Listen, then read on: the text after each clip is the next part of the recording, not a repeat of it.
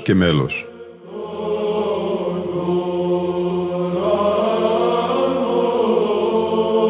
Προσεγγίσεις στη μυσταγωγία της ψαλτικής τέχνης.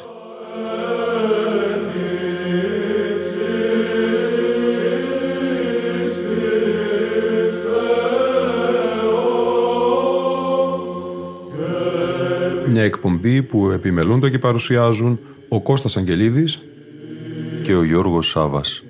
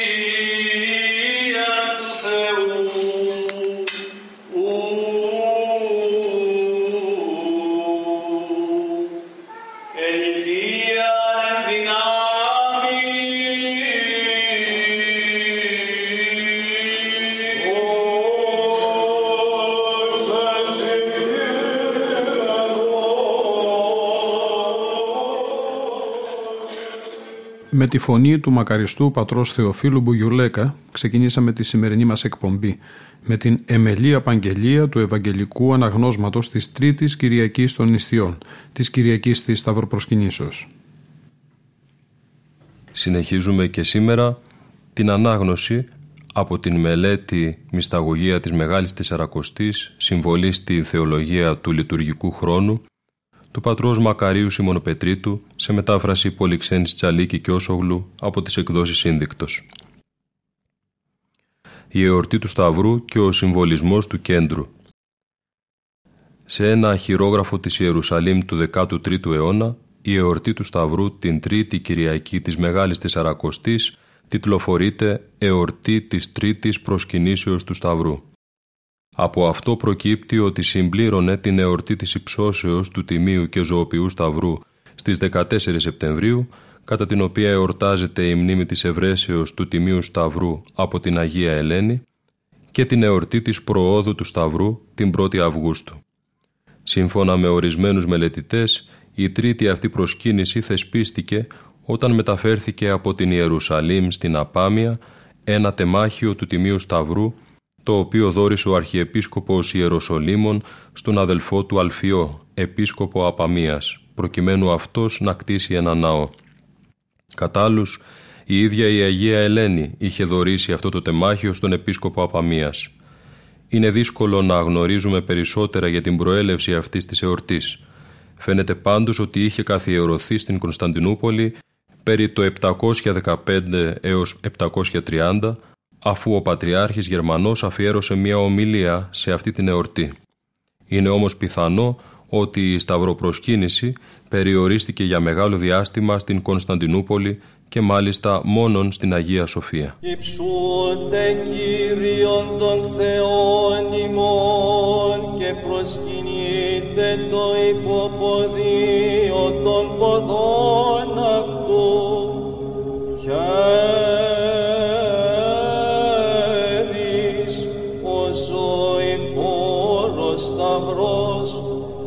Της ευσεβίας του αήτη των τρόπεων η θύρα του παραδείσου ο των πιστών στηριγμός ο της Εκκλησίας περιτύχισμα διού εξυφάνιστε η φθορά και κατήργητε και κατεπόθη του θανάτου η δύναμης και υψώθημεν από γης προς ουράνια.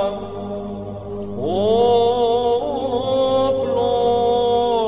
ακαταμάχητων δαιμόνων αντίπαλε δόξα μαρτύρων οσίων ως αληθώς εγκαλόπισμα λιμήν σωτηρίας οδορούμενος στο κόσμο το Μέγα Ελεός. Στη Μεγάλη Εκκλησία την Τρίτη Κυριακή των Ιστιών γινόταν η τελευταία πρόσκληση προς τους κατηχουμένους να εγγραφούν ώστε να βαπτιστούν το Μέγα Σάββατο. Μετά την ημερομηνία αυτή δεν θα ήταν πλέον δυνατό να ενταχθούν στην άμεση προετοιμασία για τη μοίηση. Ιδού το κείμενο της προσκλήσεως αυτής. Προτρέπω με την ημετέραν αγάπην φιλόχρηστη αδελφοί όσοι έχετε την άσο οφείλοντας προσενεχθήνε το Αγίο Βαπτίσματι γινώσκοντες επιφσίν την του Χριστού Ανάστασιν. Τούτους από τις αύριον προσαγάγεται τη Αγιοτάτη ημών Εκκλησία επί του λαμβάνειν αυτούς την εν Χριστός φραγίδα και φυλάτεστε αυτούς και κατηχίστε. Όσοι δε μετά την εβδομάδα επί τη διδεύουση προσάγεστε, έσεστε γινώσκοντες ως αβασανή στο λογισμό, εάν μη της ανάγκη πρόκειται, τούτους προσδέξαστε ουκαν εξόμεθα. Μετά το Ευαγγελικό Ανάγνωσμα της Δευτέρας Κυριακής των Ιστιών είχε ήδη γίνει η πρώτη έκκληση και αυτή ήταν η τελευταία. Την επόμενη Δευτέρα οι κατηχούμενοι λάμβαναν την εν Χριστός φραγίδα και από τη στιγμή εκείνη εθεωρούντο ως οι φωτιζόμενοι. Αυτός είναι και ο λόγος για τον οποίο από την τέταρτη εβδομάδα στις αιτήσεις για τους κατηχουμένους προστίθεται και εκείνη υπέρ των προς το Άγιο Βάπτισμα ευτρεπιζομένων. Στη μονή του Σωτήρος της Μεσίνης, το μέσον της Αρακοστής, σηματοδοτούσε μια αλλαγή στα ιδιόμελα που ψάλλονταν μετά το Εωθινό Ευαγγέλιο – Εκείνο του δευτέρου μέρους προέτρεπε την εσχατολογική εγρήγορση κατά τον τρόπο της ακολουθίας του νυμφίου, των τριών πρώτων ημερών της Μεγάλης Εβδομάδος. Οι λειτουργικές αυτές λεπτομέρειες, συνεχίζει στο κειμενό του ο πατήρ Μακάριος Σίμωνο Πετρίτης, οι οποίες τουλάχιστον όσον αφορά στις αιτήσεις υπέρ των φωτιζομένων έχουν διατηρηθεί στο τυπικό, παρότι η βάπτιση των ενηλίκων έχει σχεδόν εξαφανιστεί, προσαρμόστηκαν στο δεύτερο βάπτισμα και ισχύουν πλέον για την πνευματική προετοιμασία της εβδομάδας των παθών, φανερώνοντας έτσι την συμμετρική δομή της Μεγάλης Τεσσαρακοστής. Όπως εξηγούσε ο Άγιος Μάξιμος ο ομολογητής, αναφορικά με την Θεία Λειτουργία, όλοι οι πιστοί οφείλουν να θεωρούν εαυτούς κατηχουμένους. και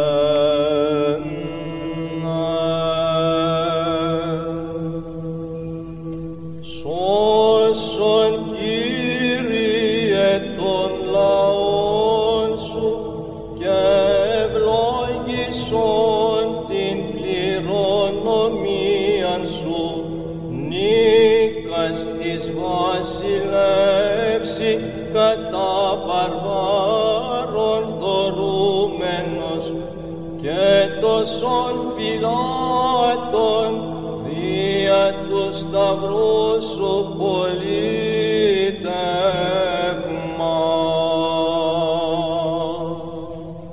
Στο τυπικόν της Μεγάλης Εκκλησίας του 9ου-10ου αιώνα η εορτή του Σταυρού εμφανίζεται στο μέσον ακριβώς της Μεγάλης Τεσσαρακοστής, την Τετάρτη και όχι την Κυριακή.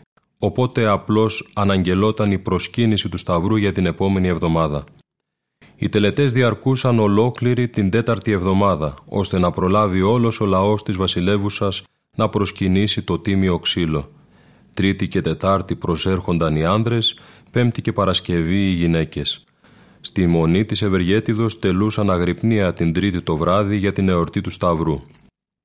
Ωστόσο ήδη η Κυριακή ήταν αφιερωμένη στην εορτή αυτή. Τελειώνοντας η εωθινή ακολουθία, η οποία ήταν παρόμοια με αυτήν του σημερινού τριωδίου, έβγαινε επισήμως ο Σταυρός και τον προσκυνούσαν όπως την Τετάρτη και την Παρασκευή. Η μετάθεση της εορτής από την Τετάρτη της Τετάρτης Εβδομάδος στην Τρίτη Κυριακή διαπιστώνεται επίσης και στο τυπικό του Σωτήρο στην Μεσίνη και επιβλήθηκε ταυτοχρόνως με την γενίκευση της εορτής αυτής σε όλη την Βυζαντινή Εκκλησία. Τοποθετημένη στο μέσον της εβδομάδας, η εορτή δεν γινόταν αντιληπτή και ήταν ανάγκη να μετατεθεί σε Κυριακή για να προσλάβει μεγαλύτερη επισημότητα. Στο έντυπο Τριώδιον, η κύρια εορτή της Σταυροπροσκυνήσεως λαμβάνει χώρα την Κυριακή. Δεν καταργεί την αναστάσιμη ακολουθία, όπως συμβαίνει με την ύψωση του Σταυρού όταν πέφτει Κυριακή, διότι αυτή έχει συγκαταρρυθμιστεί στις δεσποτικές εορτές, αλλά συνδυάζεται με την οκτώηχο όπως και οι άλλες εορτές του Τριωδίου. Διακρίνεται όμως από αυτές, διότι ψάλεται ο πολυέλεος, παρότι συχνά παραλείπεται σήμερα με σκοπό να διατηρείται η κατανικτική ατμόσφαιρα της Τεσσαρακοστής και διότι υπάρχουν προεόρτια και μεθέορτα τάξη που την συγκαταλέγει μεταξύ των επισημωτέρων γεγονότων του λειτουργικού έτους. Μετά τον μικρό εσπερινό του Σαββάτου, ο σκευοφύλαξ μεταφέρει το τεμάχιον του Τιμίου Σταυρού και το τοποθετεί επάνω στην Αγία Τράπεζα, ενώπιον της οποίας θα αφήσουν αναμένη λαμπάδα να καίει όλη τη νύχτα.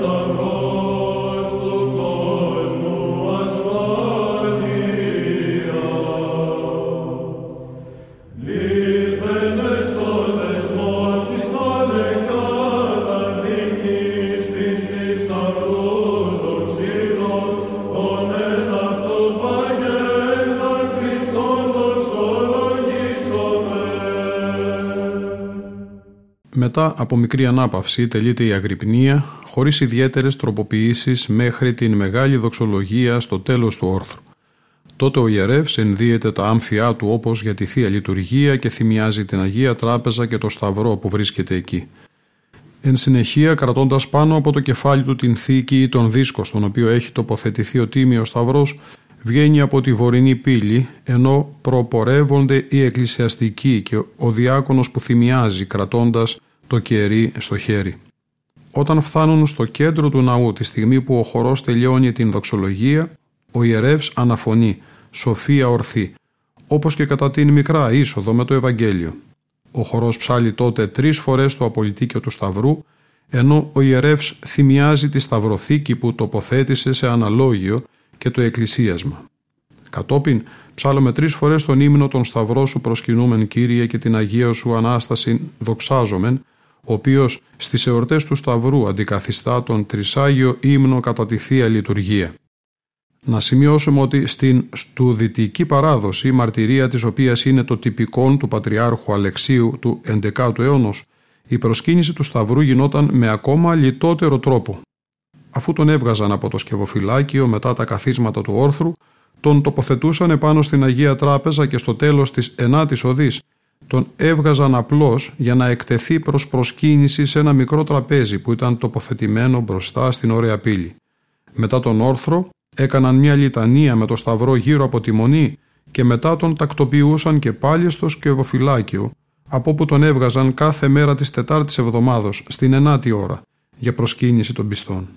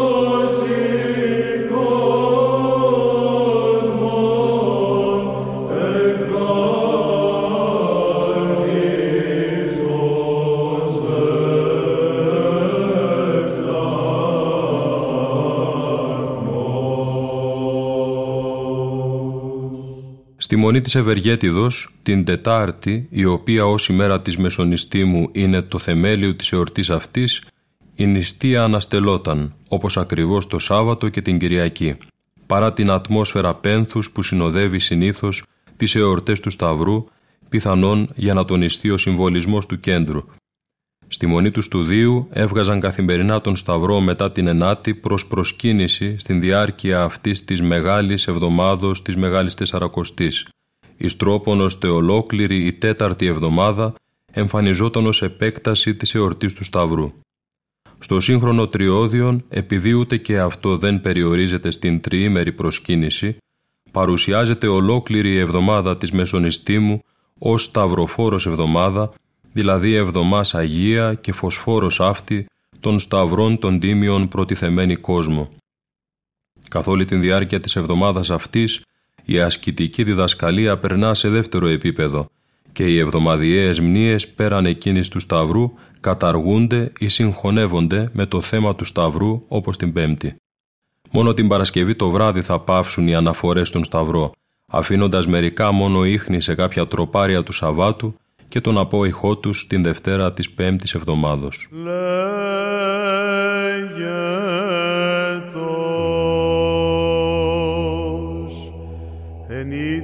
Αυτόν εν την πάνω και χώρο, είτε αυτόν εν χορδές και οργάνων, εν φωνές αλλάξομεν, εν όδες μεγαλύνομεν, των σταυρών των τίμιων ασπαζόμενοι και προς Αυτόν εκβοήσομεν σταυρέ πανσεβάσμιε καθ' Αγίας ονείμων τας ψυχάς και τα σώματα τη δύναμη σου εκ παντίας εκβλάβης εναντίον διατήρησον ατρότους τους ευσεβώς προσκυνούντας Υψούτε Κύριον των Θεών ημών και προσκυνείτε το υποποδίο των ποδών αυτού προσελθόντες αρίσαστε μη καινούμεν ανάματα του Σταυρού τη χάρητη προερχόμενα. Είδου το ξύλον το Άγιον χαρισμάτων την πηγήν αρδωμένην το αίματι και το είδατι του δεσπότου των όλων του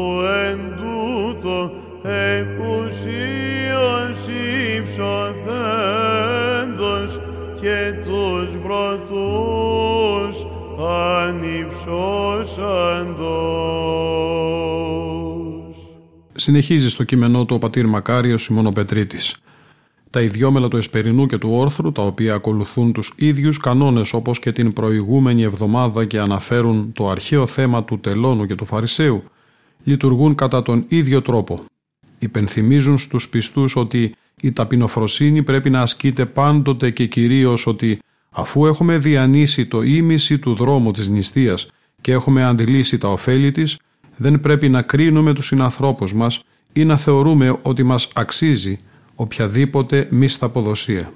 Ο συνδυασμός των τροπαρίων αυτών με το θέμα του Σταυρού φανερώνει και την χριστολογική διάσταση της ταπεινοφροσύνης που είδαμε ότι είναι θεμελιώδης αρετή. Γι' αυτό και την Κυριακή ήδη ψάλουμε. Την υψηλόφρονα γνώμην των κακίστων Φαρισαίων, ο πάντων Κύριος παραβολικός εκφεύγειν ταύτην, εδίδαξε και μη υψηλοφρονήν. Παρόδι φρονήν πάντας σε πέδευσεν υπογραμμός και τύπος ο αυτός γενόμενος μέχρι σταυρού και θανάτου εαυτόν εκένωσεν. Ευχαριστούντες χουν συν το τελώνει ύπομεν ο παθών υπερημών και απαθής διαμήνας Θεός, τον παθών ημάς ρίσε και σώσον τας ψυχάσιμων. Ναι,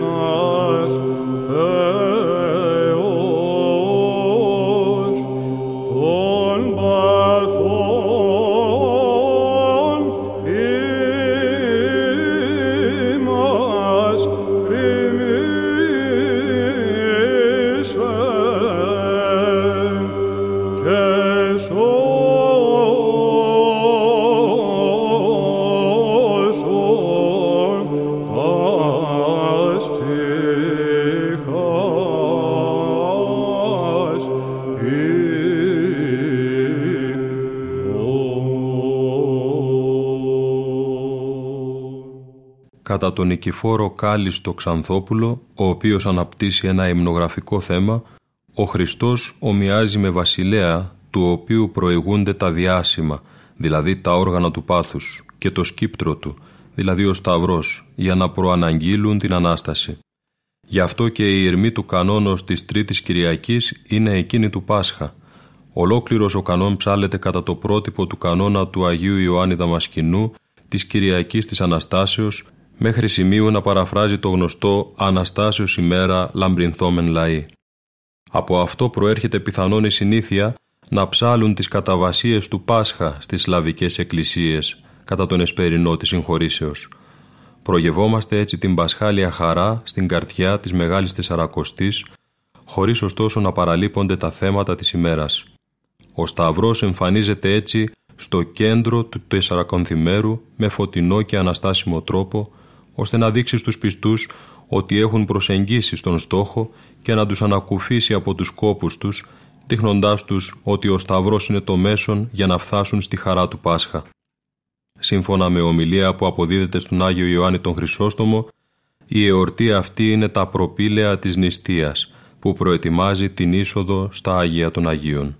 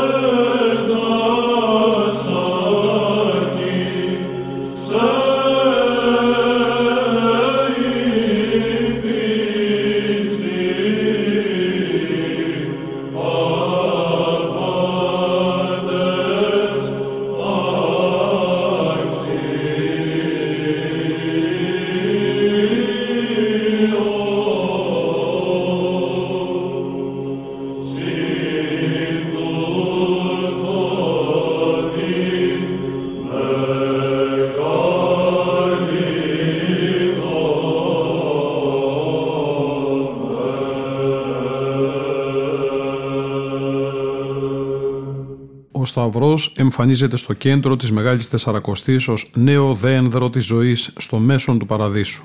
Διευθετεί και χαρακτηρίζει την περίοδο αυτή των 40 ημερών ακριβώς όπως το κέντρο οργανώνει το σύνολο των σημείων που σχηματίζουν έναν κύκλο. Ο δρόμος που οδηγεί στο Πάσχα θα σηματοδοτείται πλέον και θα οργανώνεται από το σημείο του Σταυρού. Είναι χρόνος εσταυρωμένος που οδηγεί στον Σταυρό του Χριστού. Κατά αναλογία με την προφητική κίνηση του Μωυσή που βήθησε τεμάχιο ξύλους στα πικρά ύδατα, ο Σταυρός κατά τον νικηφόρο κάλιστο ξανθόπλο γλυκαίνει την πικρία της ακιδείας που μπορεί να γευθούμε στο μέσον των αγώνων. Υπενθυμίζομαι ότι, σύμφωνα με την εμπειρία των μοναχών, ο δαίμον της ακιδείας έρχεται ακριβώς να πειράξει τον ασκητή το μεσημέρι και στο μέσο της ημέρας μπορούμε να θεωρήσουμε ότι το πονηρό αυτό πνεύμα ενεργεί επίσης και σε ευρύτερη χρονική κλίμακα και έρχεται να οθήσει τους πιστούς στην αποθάρρυνση περί το μέσον της Μεγάλης Τεσσαρακοστής. Γι' αυτό και η εμφάνιση του Σταυρού τον εκδιώκει και ανακουφίζει και ενθαρρύνει τους πιστούς στην υπομονή δια της αναμνήσεως του πάθους του Χριστού.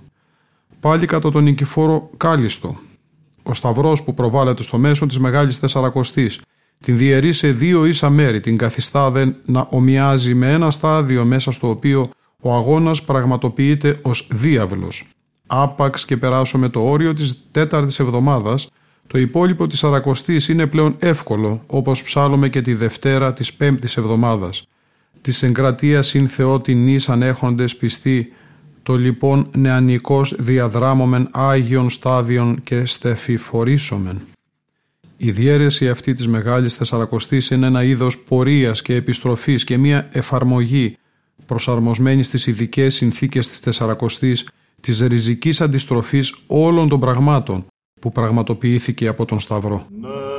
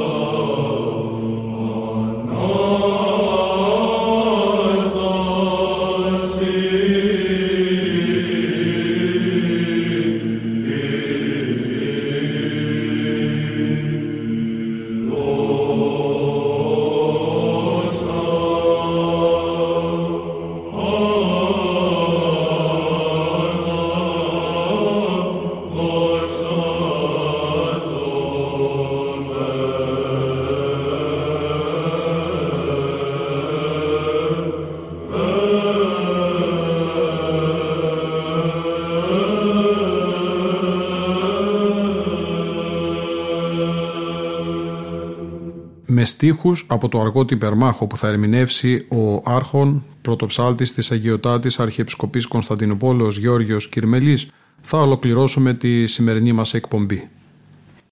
Στη σημερινή μας εκπομπή ακούστηκαν ο μακαριστός πατήρ Θεόφιλος Μπουγιουλέκας, ο πρωτοψάλτης Νικόλαος Παπασάβας από την Κύπρο, ο χορός ψαλτών «Οι Καλοφωνάριδες» με διευθυντή τον Γεώργιο Ρεμούντο, οι πρωτοψάλτες Δημήτριος Γαλάνης και Κωνσταντίνος Αγγελίδης και ο άρχον πρωτοψάλτης της Αγιωτάτης Αρχιεπισκοπής Κωνσταντινούπολεως Γεώργιος Κυρμελής. Ήταν η εκπομπή «Λόγος και μέλος» που επιμελούνται και παρουσιάζουν ο Κώστας Αγγελίδης και ο Γιώργος Σάβας. Στον ήχο ήταν σήμερα μαζί μας η Λίνα Φοντάρα.